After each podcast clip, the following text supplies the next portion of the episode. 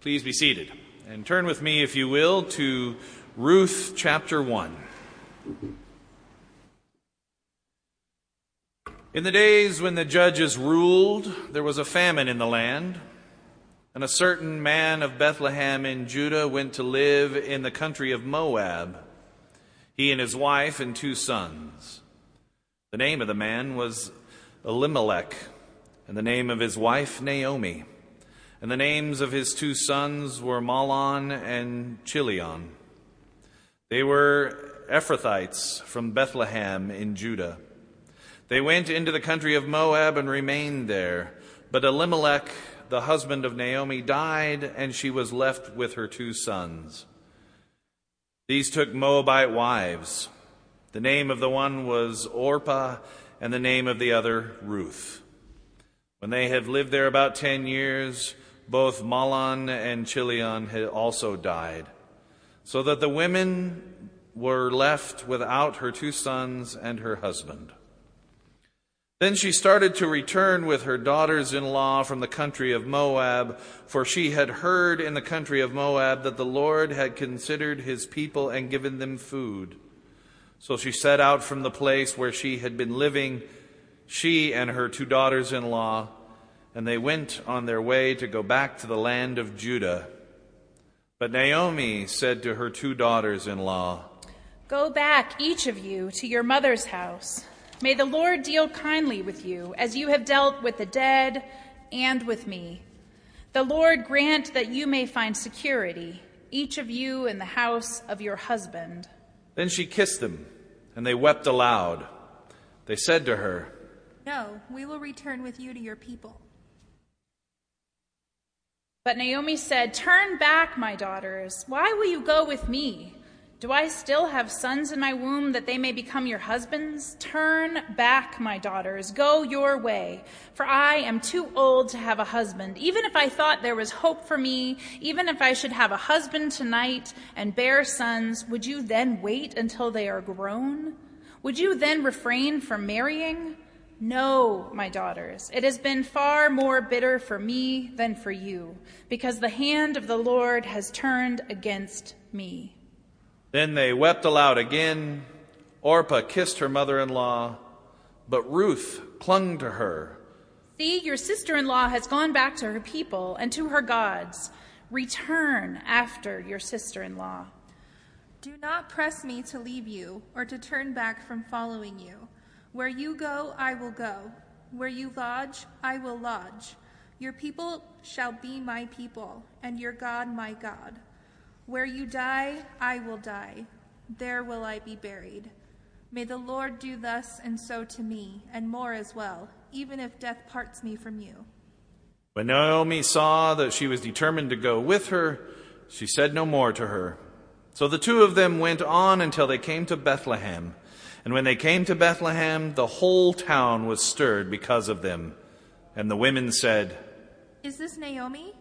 Call me no longer Naomi. Call me Mara, for the Almighty has dealt bitterly with me. I went away full, but the Lord has brought me back empty. Why call me Naomi when the Lord has dealt harshly with me, and the Almighty has brought calamity upon me? So Naomi returned together with Ruth the Moabite, her daughter in law, who came back with her from the country of Moab. And they came to Bethlehem at the beginning of the barley harvest. May God add a blessing to this reading of the text and cause it to be the inspired word for us today. The gospel reading today is from the book of Mark, chapter 12, verses 28 through 34. One of the scribes came near and heard them disputing with one another, and seeing that he answered them well, he asked him, Which commandment is the first of all? Jesus answered, The first is, Hear, O Israel, the Lord our God, the Lord is one. You shall love the Lord your God with all your heart, and with all your soul, and with all your mind, and with all your strength. The second is this You shall love your neighbor as yourself. There is no other commandment greater than these. Then the scribe said to him, You are right, teacher. You have said truly that he is one, and besides him there is no other. And to love him with all the heart, with all the understanding, and with all the strength, and to love one's neighbor as oneself. This is much more important than all whole burnt offerings and sacrifices. When Jesus saw that he had answered wisely, he said to him, You are not far from the kingdom of God. After that, no one dared to ask him any questions. May God add his blessing to the reading of his word.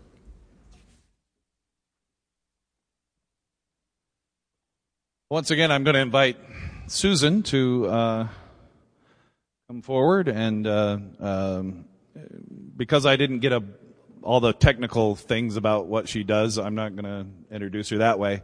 I do want to say, uh, some of you may be wondering. Uh, Susan today is going to share a story that involves abortion, and I dare, I'm sure some of you may be wondering what the heck is why is Curtis bringing this up in uh, you know in the context of church and why are we talking about this? In fact, I dare say this is probably the first time in the context of worship the words ever been uttered. I would imagine.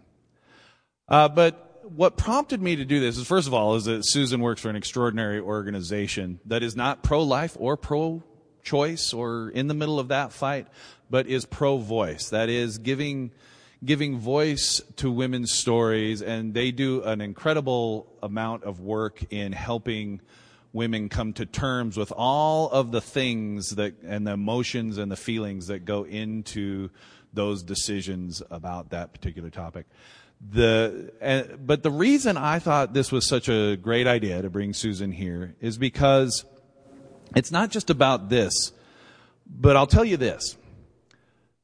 Many, many times I have sat in my office with women who have had stories that involved abortion, and they have shared that story with me, and they would never, never, never in a million years dare tell anybody in church anything about that story. And that struck me to the quick. That's that, that, that their faith community could not be there for them in the middle of this incredibly life transforming event that's that they're usually telling me about several years later and is still affecting them but they dare not share it in the context of their faith community. And there's something in me that just says that is that is not right. We uh, this is such a great Church, this is such a great, supportive, loving community. This is something we need to learn how to make safe space for. This and other big issues, you know, child abuse or any of those things that have affect us and carry on for a long time.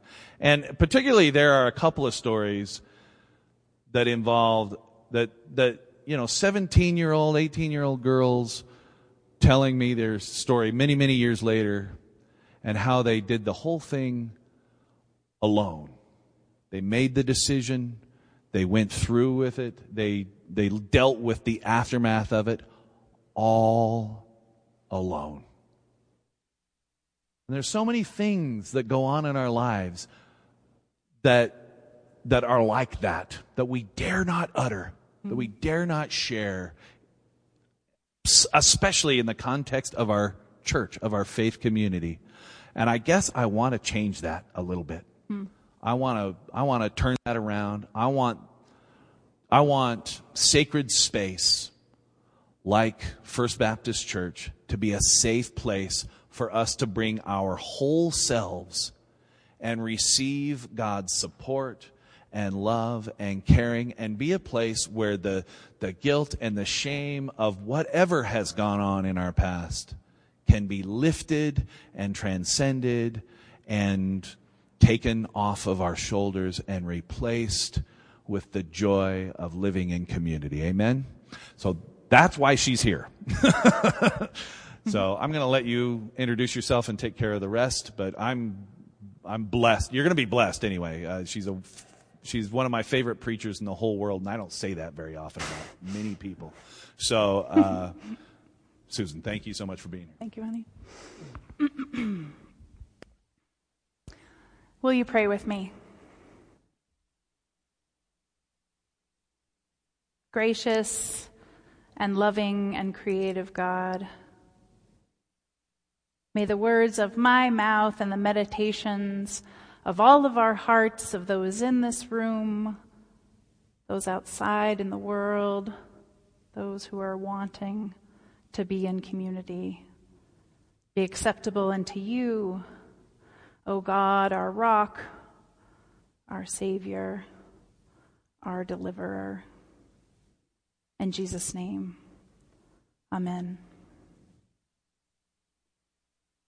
Far beyond horizons I have seen, beyond the things I've done, beyond the dreams I've dreamed. There's a place where I will get to by and by if I can trust the light inside of me. I am waiting for that light to shine. I am waiting for that light to shine. We have been in the darkness for too long. We are waiting for that light to shine. This week, we have seen such fear, felt such division,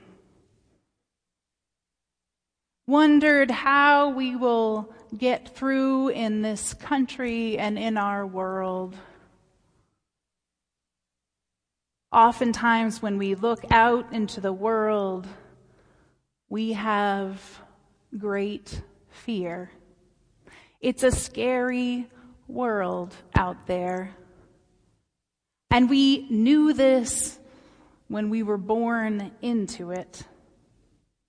Even though we weren't completely aware at that time, we knew that the world at times was scary, not fully accepting us as who we are. Not fully able to listen to us, whether it was when we were crying, or when we first started to talk, or when we first had disagreements with our parents or our siblings or our friends, we saw great fear. We had great fear. And we wrestled ourselves from a very young age with how do we respond? How do we reach out? How do we expect people to reach back? This week has been a week of fear and of terror for many people on all sides of the political dynamics in our country. And yet, the words that came to me this morning from the book of Ecclesiastes is there is nothing new under the sun. This isn't new, my brothers and sisters. There has been great fear and division and trial and struggle in our world from the very beginning. From our very beginning, from the very beginning of other people who were born many, many generations before us. And there's many ways that we could act out at this point. We, we've seen them all. If you're ever on social media, you, you've seen them all. we've seen people act out of anger and rage about what's happening. We've seen people act out in victimized fear and wanting to hide away, and maybe somehow this will all go away when I wake up. We've seen people that stand to the side and judge what is happening as though somehow I or that person is above what is happening. We could act out any ones of those ways or any others. But for me, this particular week, I couldn't wait to dig deep into the words of the Bible. I knew that I needed, that we needed some kind of context to make some sort of sense of the way that we forget to reach out to one another. To reach out to one another and know and trust that when we do that, someone will reach back. Digging deep into the words of the scripture because I wanted, I needed, we all desire some level of hope and some understanding that we're not in this alone. That God is with us on this journey God will continue to be with us on this journey, and that there's no better place to work this out than in the house of the Lord. That's why we come here. We come here out of our brokenness, out of our pain, out of our desire for community and love and trust and respect. And we know that we don't all agree with one another. And that is the beauty of what we have. There are not many places, my brothers and sisters, where we can go, where we can acknowledge our differences and we can still love our God together. That's what we must do. So, what is the Christian response to what has happened? And maybe more specifically, from my context and from your context, what is the American Baptist response to this situation that is happening around us. I was blessed by God to be raised in an American Baptist context, a place where I was loved and accepted and respected from who, for who I was from the very beginning of my life. I trusted that those people would stick by me when I struggled with things, when I had questions about my faith, when I fell down, when I didn't understand. I knew that those people would show up for me and that I would do the same thing for them. Even if I didn't understand or felt confused or didn't agree I could still reach out and hold the hands of my brothers and sisters in Christ and pray to God that God would come and redeem us all. That's the opportunity of this time. That's the opportunity of this place. We know how to get stuck in a fight. Christians have been doing that forever. Our opportunity at this time is to stand above that fight and say there's something bigger and better and more holy and more loving and more respectful than all this muddling around. Jesus wants that for us. God wants that for us. And the interesting thing is, sometimes we can't find it until we have fallen down. Sometimes we can't see it until we've been hurt over and over and over again. And then somehow, whether we want God to or not, God shows up again and says, I love you.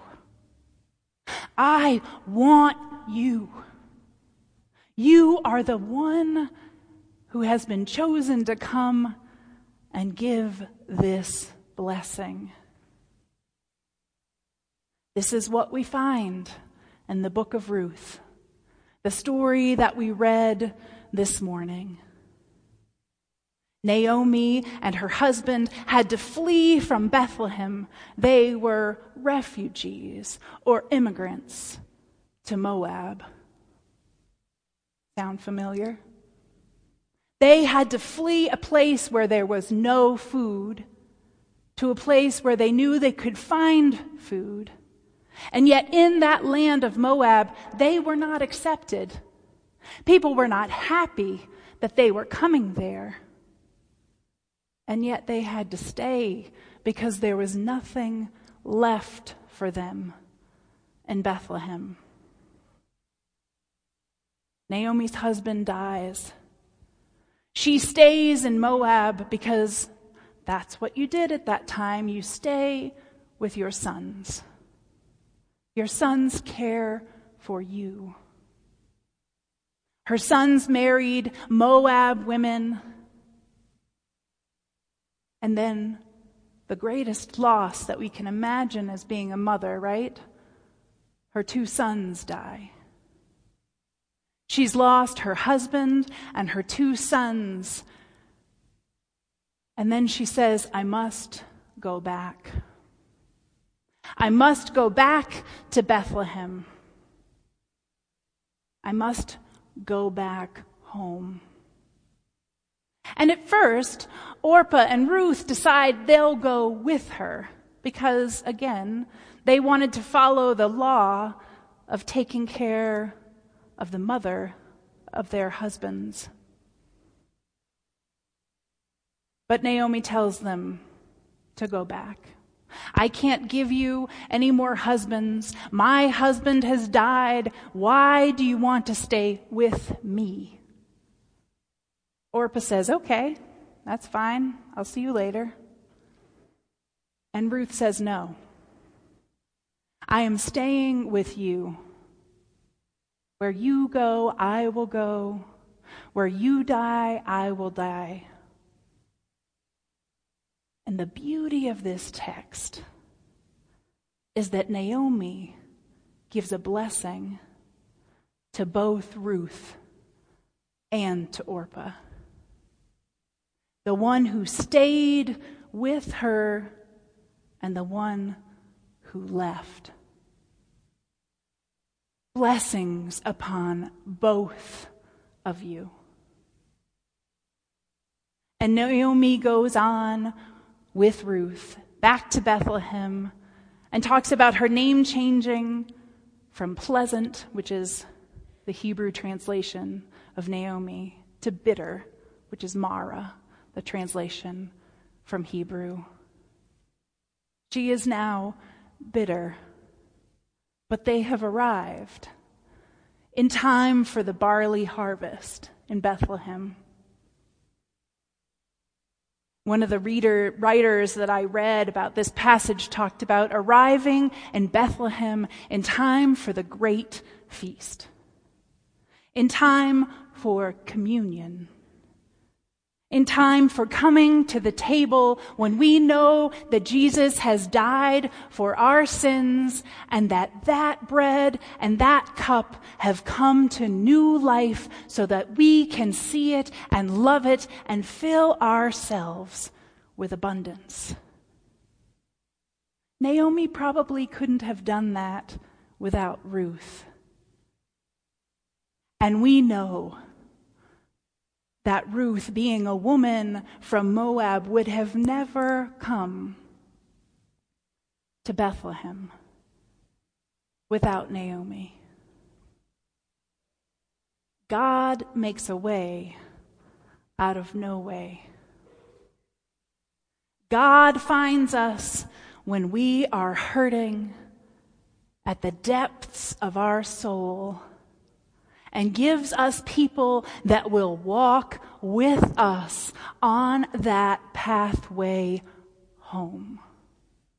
Home to our God.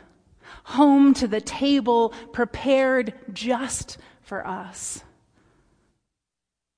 Home something we could have never really imagined. love and connection and community out of deep, deep pain. Similarly, the gospel lesson in the book of Mark. It's an interesting setup, but a familiar one to us, right? Jesus travels around, people come, ask him questions, he answers them. But in this passage, the scribe asks, asks, Jesus, What is the greatest commandment of all? And Jesus answers, To love your neighbor as yourself. To love God as God loves you. And to love your neighbor as yourself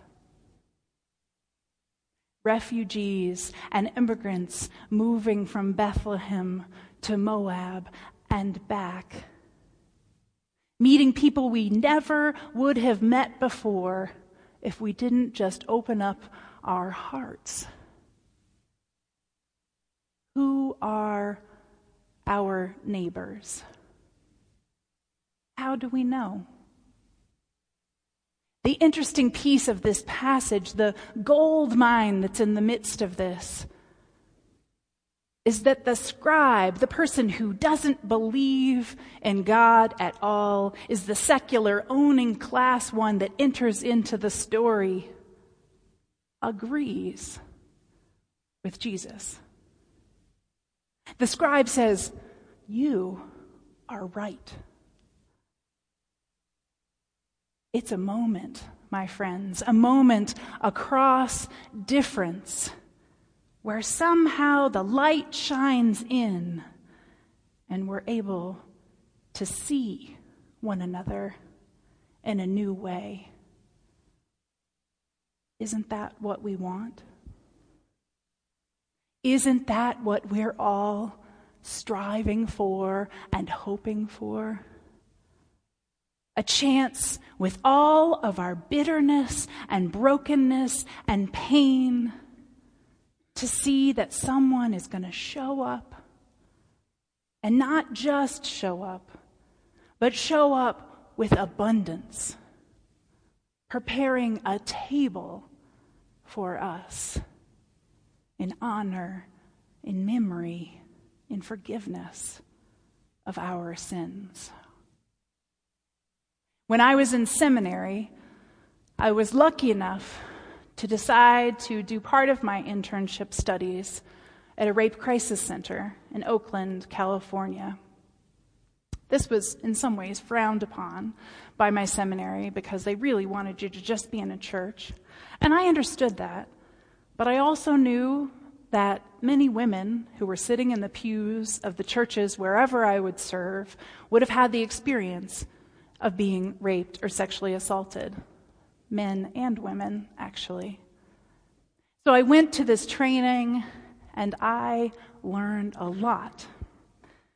And in many ways, it was incredibly devastating. But one of the people that I met during that training was Aspen Baker. And on the first day, when we ran around to introduce ourselves, she explained that she had had an abortion and that she wanted to start a hotline for women to be able to call to process whatever feelings they might have about having had an abortion.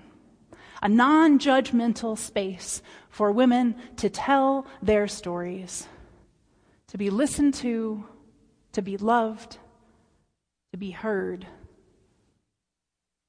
I had never in my life heard of anyone having had an abortion. I knew it was out there, but I didn't know people actually did it. And I was fascinated. I gravitated towards Aspen, and the funny story is that at the same time that we introduced ourselves, I said that I was studying to be a Baptist minister. And she thought, that's the last person I want to talk to about the fact that I've had an abortion. Isn't that interesting? I told her I was fascinated about what she was doing. I wanted to learn more. I wanted to meet with her. I wanted to talk with her. I thought this was really interesting as a minister. And so we gathered together. I think about five of us, five women that started this organization that's now called Exhale, has been around for 13 years, started as a Bay Area program, and now has a national hotline for people to call. And clinics across the country offer our cards when people leave the clinic and say, if you're looking for someone to talk with, we recommend Exhale. That's not how it started, though. Pro choice people didn't like that we were talking about women having feelings after having had an abortion. There wasn't room. It was like we were giving up on the fight.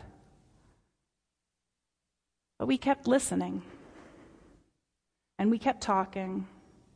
And we kept explaining from the various stories of the women that we were hearing, and their friends, and their relatives, and their partners, the people needed a place to be able to share their story. For me, that place has always been the church. But when I found out that I was pregnant, and I had a two year old son, and I was working as a full time minister in a church in New England, and my marriage was falling apart, and I was the only person at that time making a salary, and we were far away from my family and friends. I realized at that moment that my decision was impossible. Bringing a new baby into my life at that time didn't seem just. It didn't seem fair. And yet, the idea of having an abortion as a Christian, as a mother, as a minister, seemed also like that was an unjust decision. And yet, I decided that that was the only decision that I could make at the time that made any sense. But I didn't talk about it. I didn't tell anyone. The church had been a place where I had always been able to go and be fully who I was, and suddenly there was a roadblock put right in front of me. Now, of course, it wouldn't have made any sense as the pastor of a church to get up and bare my soul in that way. But I didn't want anyone. I didn't want my family. I didn't want other clergy. I didn't want the church in general to have any inkling about what was happening to me. Because I knew. I knew what the response would be. So, like Naomi, I told everybody to get away. I told everyone that I wanted them to leave me alone. But funny thing is, God always sends people to go on that path with you, whether you want them to or not. A pastoral counselor, a spiritual mentor, a spiritual director who showed up when the church couldn't. People who loved me, people who respected me, people who trusted me, people who could grieve with me. So I didn't talk about it. And then about a year ago, I'm sitting on the board now of Exhale after starting it 13 years ago. And Parents Magazine reached out to Exhale and said they wanted to do an article about mothers who had had abortions. So Exhale reached out to me and said, Do you want to go public about your story? 13 years later, I still wasn't sure. The heartlessness, the anger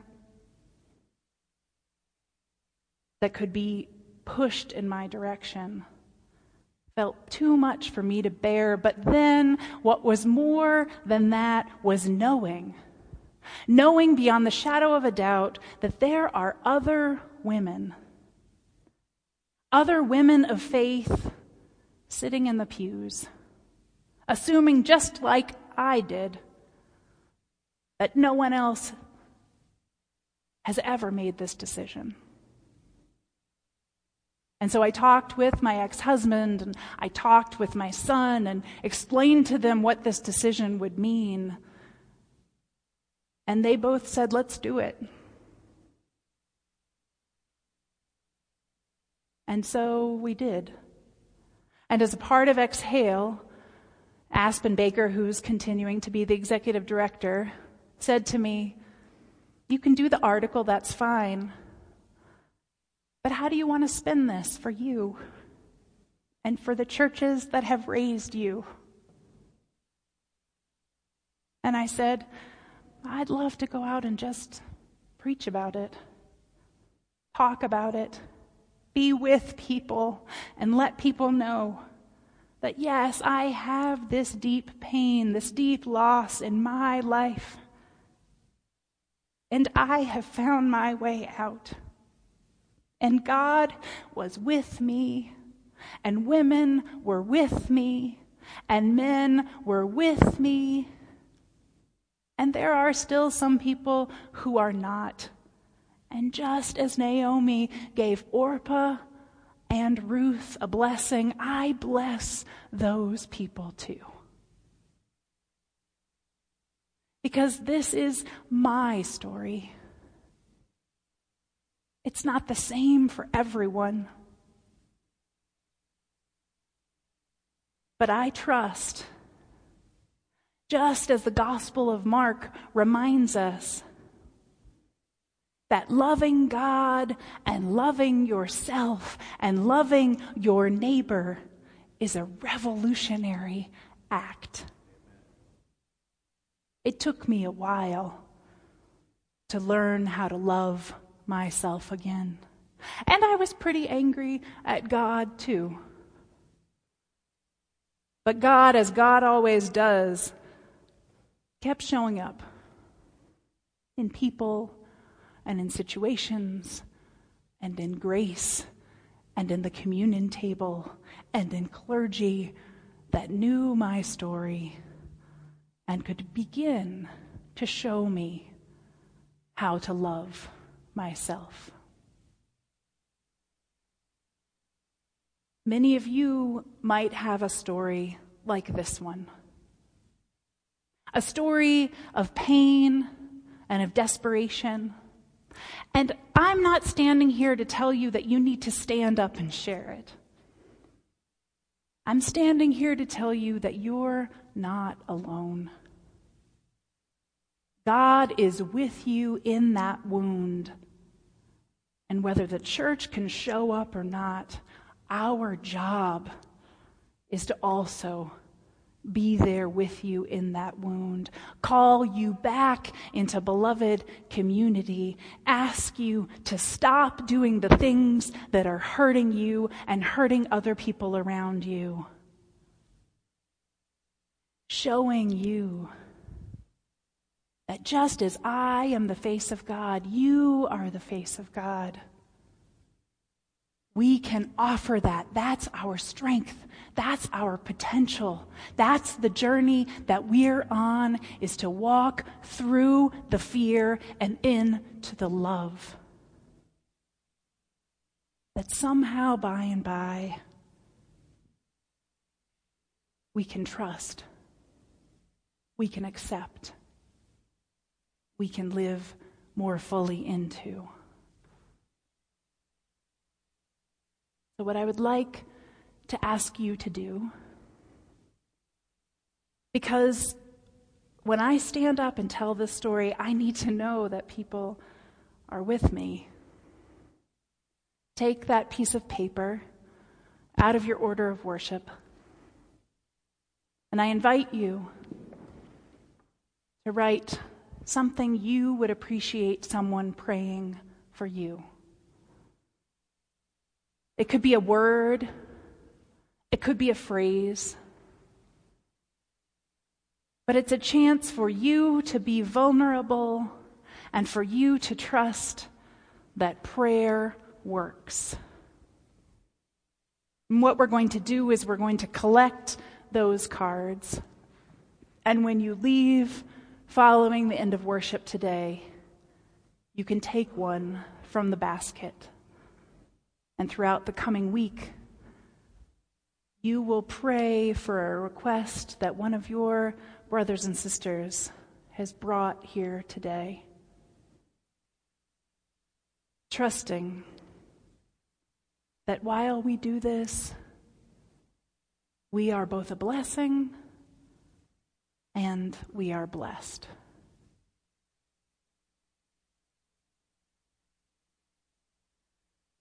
So I ask you to take the time to write those now. And you don't have to write your name on them. Yes, that's correct. Walking, walking